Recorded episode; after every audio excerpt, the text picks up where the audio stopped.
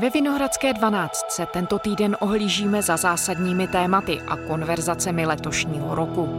Poslední dny přinesly další vyhrocení situace mezi Ruskem a Ukrajinou a Ruskem a Západem obecně. A proto se i my ve spravodajském podcastu vracíme k rozhovoru s ukrajinskou novinářkou Alisou Sopovovou, která se zabývá situací na konfliktních územích východní Ukrajiny a studuje ji i na univerzitě v americkém Princetonu. Alisa pochází z Doněcka. Letos v Dubnu, kdy jsme byli svědky podobného stahování ruských sil k ukrajinské hranici, jaké se děje teď, nám popisovala, jak léta konfliktu na obyvatele východu Ukrajiny dopadají. Jak lidé v Doněcku a Luhansku žijí, s jakými problémy se musí potýkat a existuje po letech konfliktu naděje, že by se povstalecké oblasti mohly usmířit s Kijevem a pokračovat společnou cestou? 28. prosince. Tady je Lenka Kabrhelová a Vinohradská 12, spravodajský podcast Českého rozhlasu.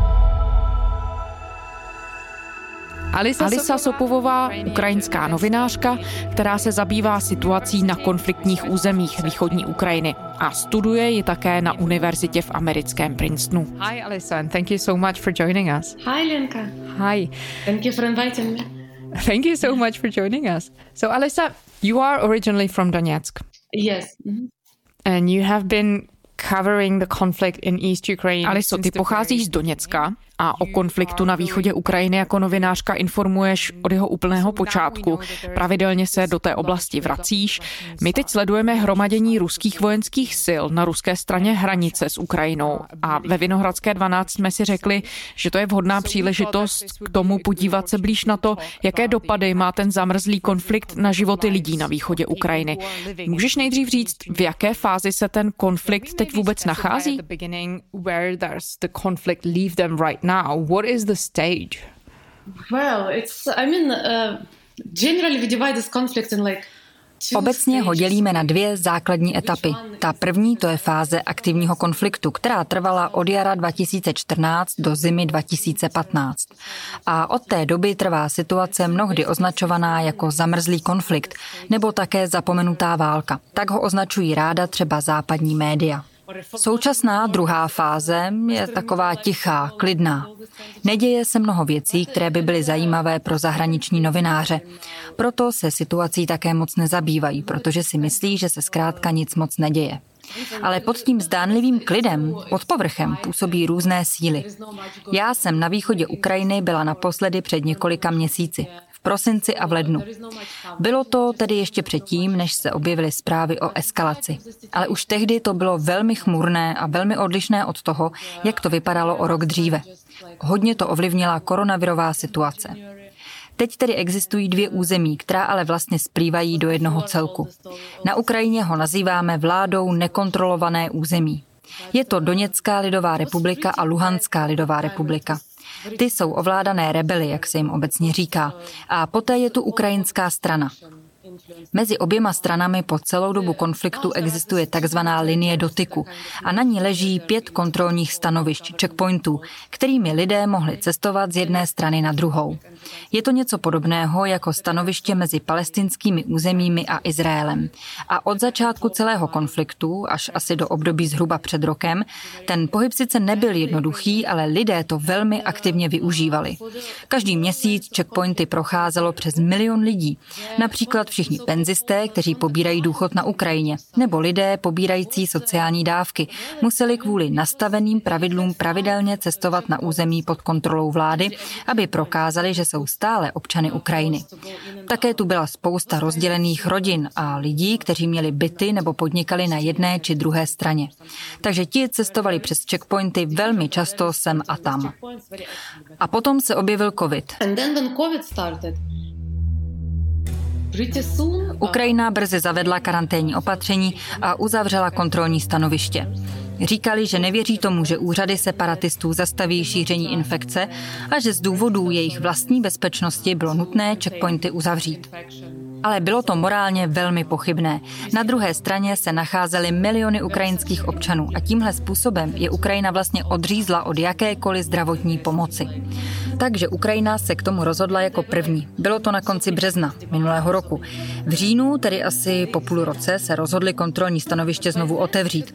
Ale tou dobou už se z toho stala politická záležitost. Separatisté na to reagovali tak, jak to obvykle dělají. Oni často používají rétoriku Ukrajiny, ale v opačném gardu. Prohlásili, že ukrajinská vláda nedokáže zamezit šíření viru a proto my neotevřeme hranici, protože bychom sem jen pustili koronavirus.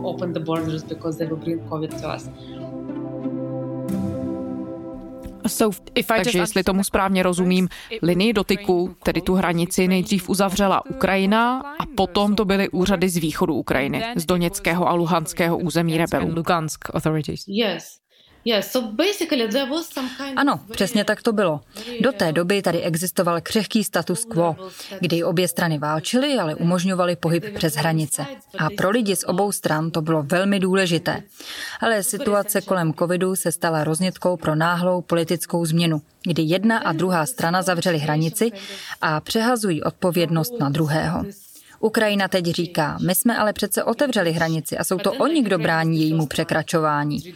Ale jako první to způsobila Ukrajina. A poté si druhá strana uvědomila, že může učinit to samé. Výsledkem je stav, kdy je linie dotyku úplně zablokovaná a není přes ní dovolen žádný pohyb. Takže z východní Ukrajiny se tedy v tuhle chvíli nemůžete dostat na území Ukrajiny. Ne, nemůžete. Není to možné a je to docela šílené, protože mezi lidmi z obou stran jsou velmi těsné vazby. Od chvíle uzavření hranice musí skoro každá rodina neustále řešit velké nepříjemnosti. Například lidé se nemohou dostat na pohřeb svých vlastních rodičů. To se děje každou chvíli. Například jedna moje kamarádka se těsně před uzavřením linie přestěhovala do Kijeva. Její rodiče, oba jsou to už starší lidé, zůstali v Doněcku. Otec měl ale poté mrtvici, proto se vydala do Doněcku o něj pečovat. Vzala ho do nemocnice a starala se o něj. Otci se ulevilo, propustili ho z nemocnice domů. Ale potom se ukázalo, že její matka má nádor na mozku. Kamarádka proto vzala matku na léčbu do Kijeva, kde si pronajímá malou garzonku. Její otec ale stále zůstával v Doněcku. Po mrtvici měl nějaké zdravotní následky. A kamarádka si myslela, že to nějak dál bude zvládat, jenže potom se hranice zavřela. A od té doby, už je to víc než rok, matka uvízla v Kijevě a její otec v Doněcku. Bohužel v důsledku mrtvice je zapomnětlivější, stává se, že odejde z domu a nedokáže se vrátit zpátky. Ale situace je naprosto neprůchozí. Rodina se teď nemůže spojit dohromady. Otce nemůžou dostat z Doněcku, kamarádka za ním nemůže odjet. Není jasné, jestli se její rodiče ještě někdy vůbec uvidí. Zní to možná jako velmi ojedinělá historka, ale tohle se v různých formách a s různou intenzitou děje skoro každé rodině.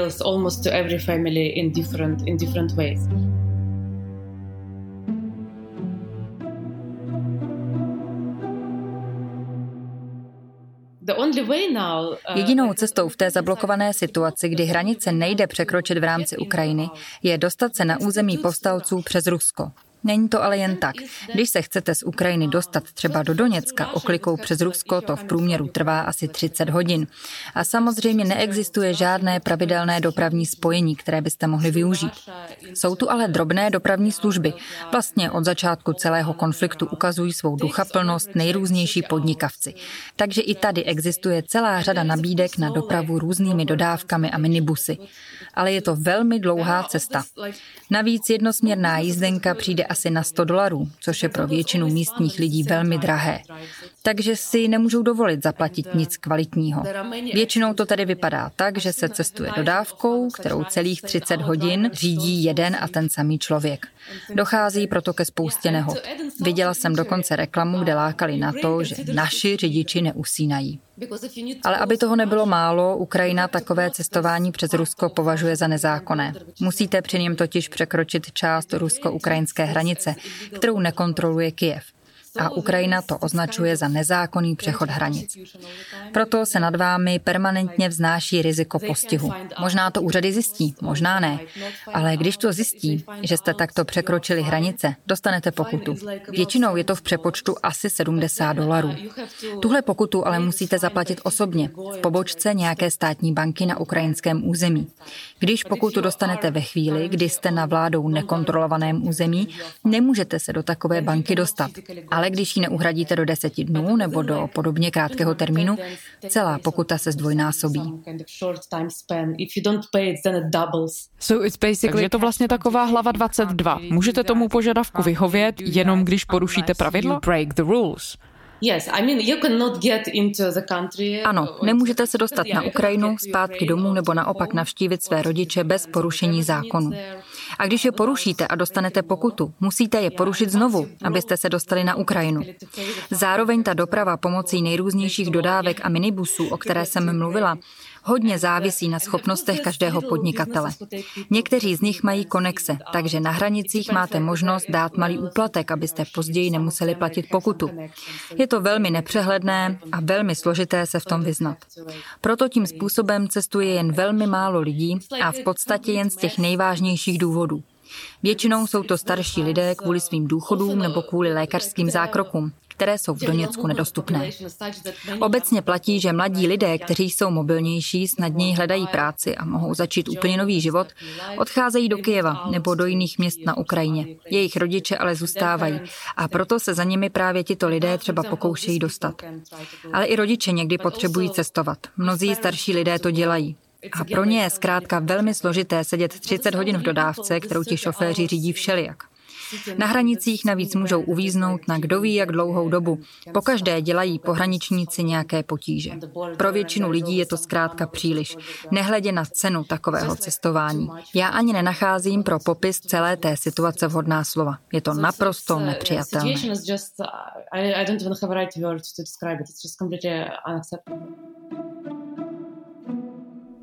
What a nightmare.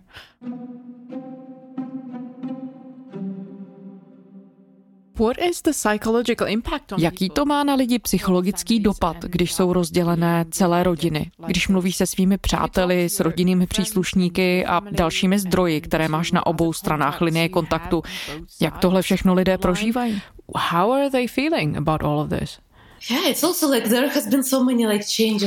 Za těch sedm let se toho tolik a tolikrát změnilo. Rodiny byly ale rozdělené relativně od začátku. Už v roce 2014 se hodně mladých lidí odstěhovalo nejen na Ukrajinu, ale třeba i do Ruska, která na počátku, kdy lidé byli v panice kvůli ostřelování a bojům, vyhlásilo něco jako uprchlický program. Lidé, kteří se do něj zapojili, byli často posláni do vzdálených míst, na Sibiř, na Dálný východ, takže i před uzávěrou hranice prakticky neměli možnost se výdat s rodinou po celá léta. Takže mnoho rodin bylo rozděleno už předtím a bylo to dost špatné. Vidím to i ve svém bezprostředním okolí. Mám kamaráda, jehož sestra se takhle odstěhovala do Novosibirsku s dcerou, které tehdy byl rok. Rodiče od té doby svou dceru a její rodinu neviděli. Dnes je jejich vnučce už 8 let. Pak, než tahle nová uzávěra začala, se přestěhovali do Krasnodaru, což je blízko, a konečně se tak měli vidět. Ale teď se všechno zkomplikovalo. Je těžké zasvětit vás do všech logistických peripetí. V zásadě se ale už skoro konečně mohli vidět a teď skončili zase odříznutí. V jistém ohledu ale lidé odloučení přivykli už před lety, takže už si vypěstovali jistou míru odolnosti. Rodiny, které chtěli žít normálně a měli možnost odstěhovat se, to udělali už dávno. Pak jsou tu lidé, mezi ně patřím i já, kteří se odstěhovali z Doněcku, ale nechali tam rodinu. Většina lidí už se nikdy nevrátí, mají strach z pronásledování a dalších věcí. Rodiče dřív mohli jezdit za nimi, teď už to nejde. Ale třeba já za svou rodinou jezdila pravidelně. Nebyla to moc příjemná zkušenost překračovat hranici, ale věděla jsem, že po každé, když se dostanu na Ukrajinu, můžu jet také do Doněcka. Když jsem tam jela naposledy v prosinci, zjistila jsem, že to nejde. Rozhodla jsem se, že pojedu přes Rusko. Na hranicích jsem ale měla problémy, ruští pohraničníci mě vytáhli z fronty a začali se mě vyptávat, protože v pasu viděli americká víza. Nastal výslech, vyvíjeli na mě nátlak, byli strašně nervózní. Nakonec jsem se domů dostala, ale bylo to až strašidelné. V létě chci jet na Ukrajinu znovu, ale nevím, jestli se do Doněcku dostanu. Možná pojedu do Kyjeva zkusím požádat o druhý pas, aby neviděli moje americké výzum. Už sedm let je to komplikované, ale tentokrát jsem si poprvé uvědomila, že se možná už nikdy nebudu moct vrátit.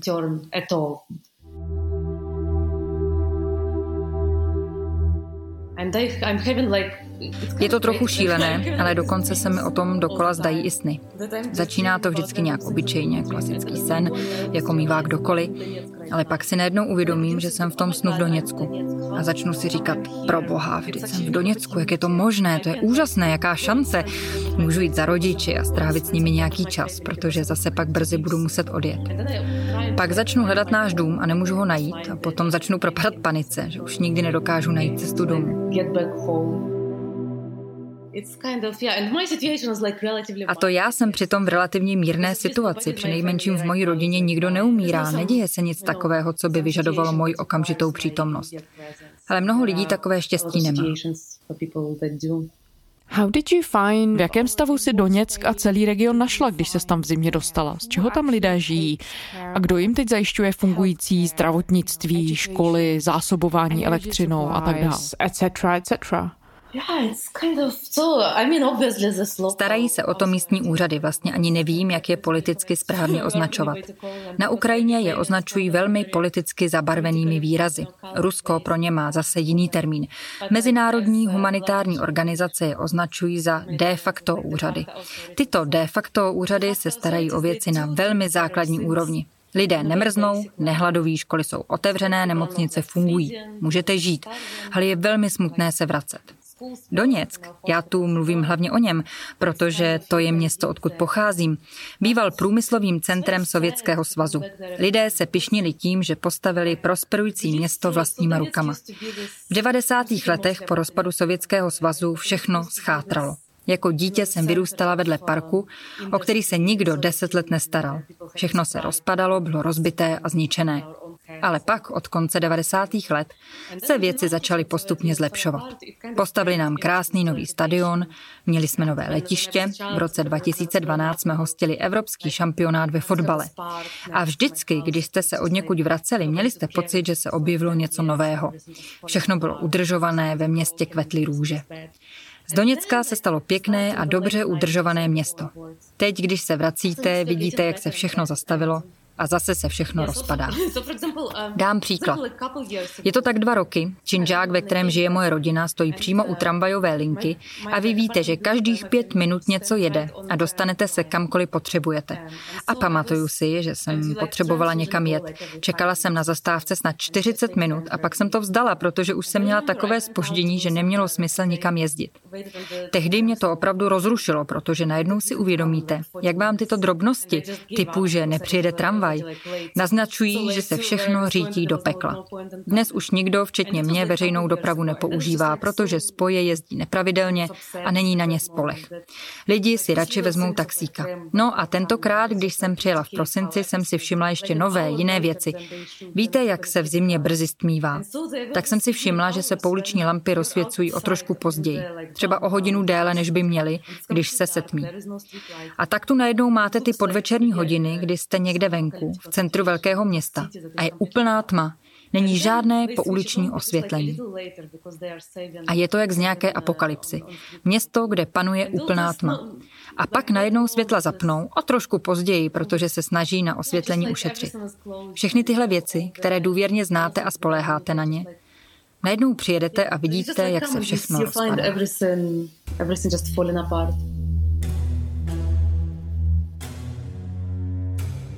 All the pre-match hype, all the build-up have had to dissipate for the football to begin here tonight in the Donbass Arena in Donetsk. The Donbass Arena is the jewel in the crown of a city founded by a 19th century Welsh industrialist John Hughes. It was later renamed Stalino in honour of Joseph Stalin, and under Soviet rule, it was a city closed to foreigners completely. Well, it's full of foreigners tonight. Budovu parlamentu autonomní Krymské republiky obsadili nad ránem příslušníci ruské domobrany. Na střeše budovy vstyčili místo ukrajinské vlajky ruskou. Žádné požadavky ale zatím nevznesli. Parlament Simferopolu včera odmítl jednat o možné nezávislosti, to tedy mohlo zavdat příčinu ozbrojencům. Ukrajinské bezpečnostní složky vyhlásily kvůli situaci na Krymu pohotovost, zatím ale nezasáhly. Ve východoukrajinském Doněcku vnikli proruští radikálové do sídla tamního gubernátora. Nezabránil jim v tom ani policejní kordon podporovaný vodními děly. Samozvaný parlament východoukrajinské Doněcké oblasti vyhlásil nezávislou Doněckou republiku a požádal ruského prezidenta Vladimira Putina o vojenskou pomoc. Vyhlášení nezávislé Doněcké lidové republiky tleskalo jen několik tisíc obyvatel téměř milionového Doněcku. Proruští aktivisté předtím obsadili budovu oblastní zprávy, rozpustili oblastní parlament a vytvořili Národní sovět, který přijal deklaraci nezávislosti a v zápětí požádal Rusko o vojenskou pomoc.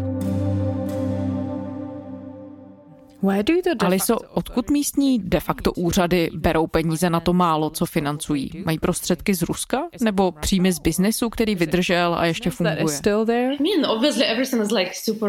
Situace samozřejmě v tom ohledu vůbec není transparentní, takže to nedokážu si s totou říct.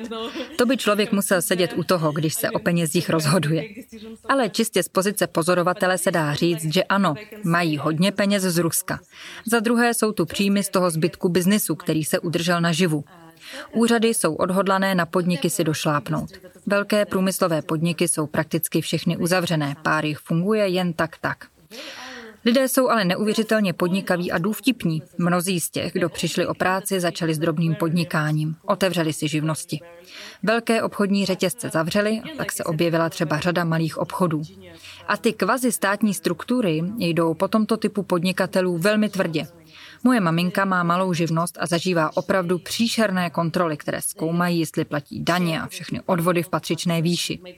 Úřady bedlivě kontrolují, abyste si něco nedávali stranou. Je vidět, že se usilovně snaží z lidí vymáčknout, co můžou.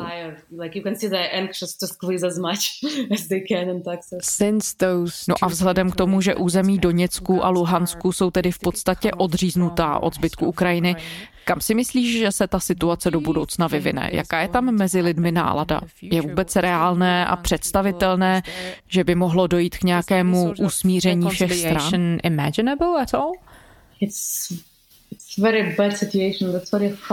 To je velmi těžká otázka, protože situace je opravdu špatná. Až do těch uzávěr po příchodu covidu jsem měla pocit, že je stále aspoň malá naděje na usmíření nebo reintegraci. Ale ta nepropustná hranice má daleko sáhlé následky. Není to jen o tom, že lidé přes ní nemohou cestovat. Mám pocit, že všechno ukrajinské úsilí vůči Rusku je pryč. Rusko také od roku 2018 začalo rozdávat pasy a ruské občanství lidem z Doněcka. Na počátku o to nebyl velký zájem. Pojila se s tím velká byrokracie. Někteří odmítali z ideologických důvodů. Jiní si nemysleli, že to skutečně potřebují. Ale potom, co Ukrajina uzavřela hranice, zájem o ruské občanství prudce zesílil. Lidé si uvědomili, že ukrajinské pasy už nezaručují ani přístup k základním službám, které by měla Ukrajina zajišťovat. Stát se občanem Ruska je pro ně de facto jedinou možností, jak cestovat. Žádostí o ruské pasy proto výrazně přibylo. Ukrajina ale tuto praxi považuje za nezákonnou a hrozí stíháním lidí, kteří se do toho zapojili. Každopádně mnohem větší část místní populace se teď odklání od Ukrajiny směrem k Rusku.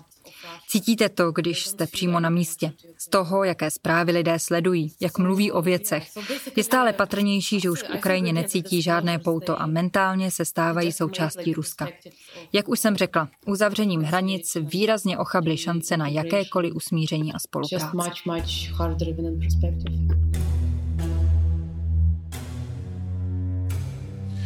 In recent weeks, uh, Russia has moved thousands of uh, combat ready troops to Ukraine's uh, borders.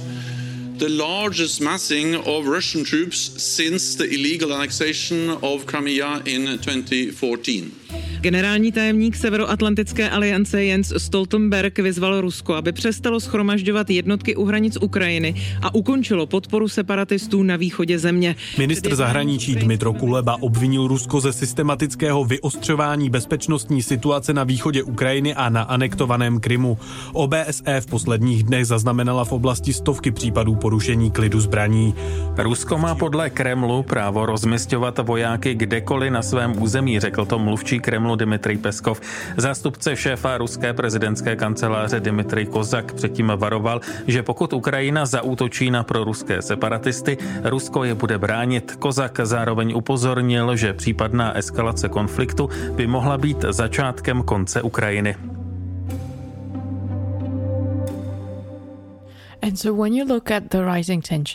Mezi Ukrajinou a Ruskem teď roste napětí. Moskva na své straně hranice, nedaleko Krymu a na území pod kontrolou povstalců na východně Ukrajiny výrazně navyšuje své vojenské síly, jak vidíme. Co to podle tebe všechno znamená? Existuje reálná možnost, že by mohlo dojít k otevřenému střetu? Open conflict? What is your sense of it? It's, it's all like this whole conflict has been like informationally so je to velmi těžké, protože za celou dobu trvání konfliktu jsou dostupné informace manipulovány. Obecně k nějakému druhu eskalace dochází asi jednou ročně, možná dokonce častěji. Část lidí vždycky začne panikařit a říkat, že přichází skutečná válka. Zatím se to ale nikdy nestalo. Až do této chvíle to bylo takové síčkování. Lidé už hodněkrát varovali před tím nejhorším. Až k tomu situace skutečně dospěje, tak to asi bude čekat málo kdo, protože na poplach už se bylo v minulosti tolikrát. Teď jsou ale tlaky a řeči kolem možné eskalace mnohem větší. Ale myslím si, že se tak děje hlavně v té mezinárodní dimenzi diskuze o dění na rusko-ukrajinské hranici. Lidé, kteří v oblasti skutečně žijí, jsou zvyklí na nekonečné debaty o vyhrocení situace. Proto tomu podle mě nevěnují tak velkou pozornost, jsou tak trochu neteční. Protože místní lidé jsou v pozici, kdy mohou jedině ztratit. Samozřejmě, kdyby začal nějaký velký válečný konflikt, Nechci ani přemýšlet o tom, jaké následky by to pro každého mělo. Lidé velmi dobře vědí, co by to znamenalo. Oni už válku zažili. Pamatují si, jaké to bylo v roce 2014, když to všechno začalo a my jsme neměli tu předchozí zkušenost. Člověk má za normálních časů iluzi, že se mu ve skutečnosti nikdy nic hrozného nestane, že to nebudete zrovna vy, koho potká pát letadla, nebo že existuje nějaký systém mezinárodní spravedlnosti, který zajistí, že k válce nedojde. Přeci nemůže dojít k tomu, že můj dům vybombardují. Ale lidé z východu Ukrajiny se už naučili vnímat to s jistou dávkou cynismu a netečnosti. Už samozřejmě nemají žádné iluze, že jim někdo pomůže, postará se o ně nebo je přijme jako uprchlíky. Takže tito lidé mají střízlivou představu o tom, co je čeká v případě nové války. Ale i v případě, že k ní nedojde, dá se pokračování dosavadního stavu stěží přijmout. Situace je skutečně velmi špatná a je těžko v tom normálně žít. Nedá se to tolerovat. Nejsem si jistá, jestli je v tomto případě možné mluvit o špatných a dobrých stránkách, ale všechny ty řeči o růstu napětí můžou být užitečné alespoň v tom, že přitahují pozornost. Až doteď to každý považoval za zapomenutou válku, o kterou nikdo nemá zájem a nikdo se o ní nestará. Doufám, že současná situace připomene všem mezinárodním aktérům, kterých se to týká, že nejde o věc, kterou jen tak můžete zamést pod koberec a doufat, že na vás nedopadne. Snad pochopí, že jde svým způsobem o rakovinový nádor, který se může v jakémkoliv okamžiku začít šířit. A snad to také pro ně podtrhne naléhavost celé situace a zesílí tlak na to, aby s tím něco začali konečně dělat, protože až dosud mohli říkat, že s dosavadním stavem byli všichni víceméně spokojení, že nikdo vlastně až tolik netrpěl. Možná trpěli místní lidé, ale ty přeci nikdo nevidí, nikdo je neslyší a je možné na ně snadno zapomenout. Pro Rusko ale ta situace byla taková, jakou si samo přálo. Západ zase mohl předstírat, že žádný problém neexistuje, protože tu nebyl žádný nával uprchlíků na evropských hranicích. Teď ale dostali budíček, že to problém je a že může být ještě mnohem větší pro Evropu, pro Rusko, vlastně pro všechny a je potřeba ho vyřešit. Jestli tu ale může dojít ke skutečně zásadní eskalaci, na to je velmi těžké odpovědět i pro mě. Přitom patřím mezi lidi, kteří jsou do celé věci ponoření tak, jak je to jen možné. Velmi by mě to zajímalo, protože na jednu stranu tu už v minulosti bylo o nosíčkování a plané bytí na poplach, o které jsem mluvila. A také různí analytici říkají, že nikdo ze zúčastněných stran vlastně válku nechce, ani Rusko. Zároveň se ale zatím stále nestalo to, v co doufám každý den – Tedy, že přes všechny ty hrádky se sklidní rétorika a dojde k nějaké přijatelné dohodě. Ale situace se stále vyostřuje. Teď se do ní zapojilo třeba i Turecko. Hodně válek začalo navzdory přesvědčení, že je nikdo nechce a nikdo by z nich nic nevytěžil. I první a druhá světová válka. But uh, takže myslíš, že tu je reálná hrozba, že by mohlo jít o bod zlomu? Nevím, nedokážu to říct. No Nikdo asi nedokáže říct, jestli je tu reálná hrozba nebo ne. Ale je tu jedna teorie o vypuknutí první světové války. No, Už si nepamatuju, kdo je jejím autorem. Pracuje s tezí o náměsíčnosti, tedy že evropské státy jako náměsíčníci v polospánku dospěli až do války. Přitom o ní nikdo neměl zájem, nikdo ji nepotřeboval a zdálo se, že k ní prostě nemůže dojít ale spustilo se domino, ve kterém jedna věc způsobila další. Ta vyprovokovala zase něco jiného a nakonec všichni skončili ve válce. Takže myslím, že k těmto věcem dochází, nejsou nemožné, ale v této chvíli zkrátka nevíme. Alisa, thank you so much. Alisa Sopovová, ukrajinská novinářka, která se zabývá situací na konfliktních územích východní Ukrajiny. Well, thank you. A to je z úterního ohlédnutí s Vinohradskou 12, tentokrát za dubnovou epizodou s ukrajinskou novinářkou Alisou Sopovovou vše. Děkujeme, že posloucháte. Všechny naše díly najdete na serveru iRozhlas.cz a také v podcastových aplikacích. Psát nám můžete na adresu vinohradská12 zavináč rozhlas.cz To byla Lenka Kabrhalová. Těším se zítra.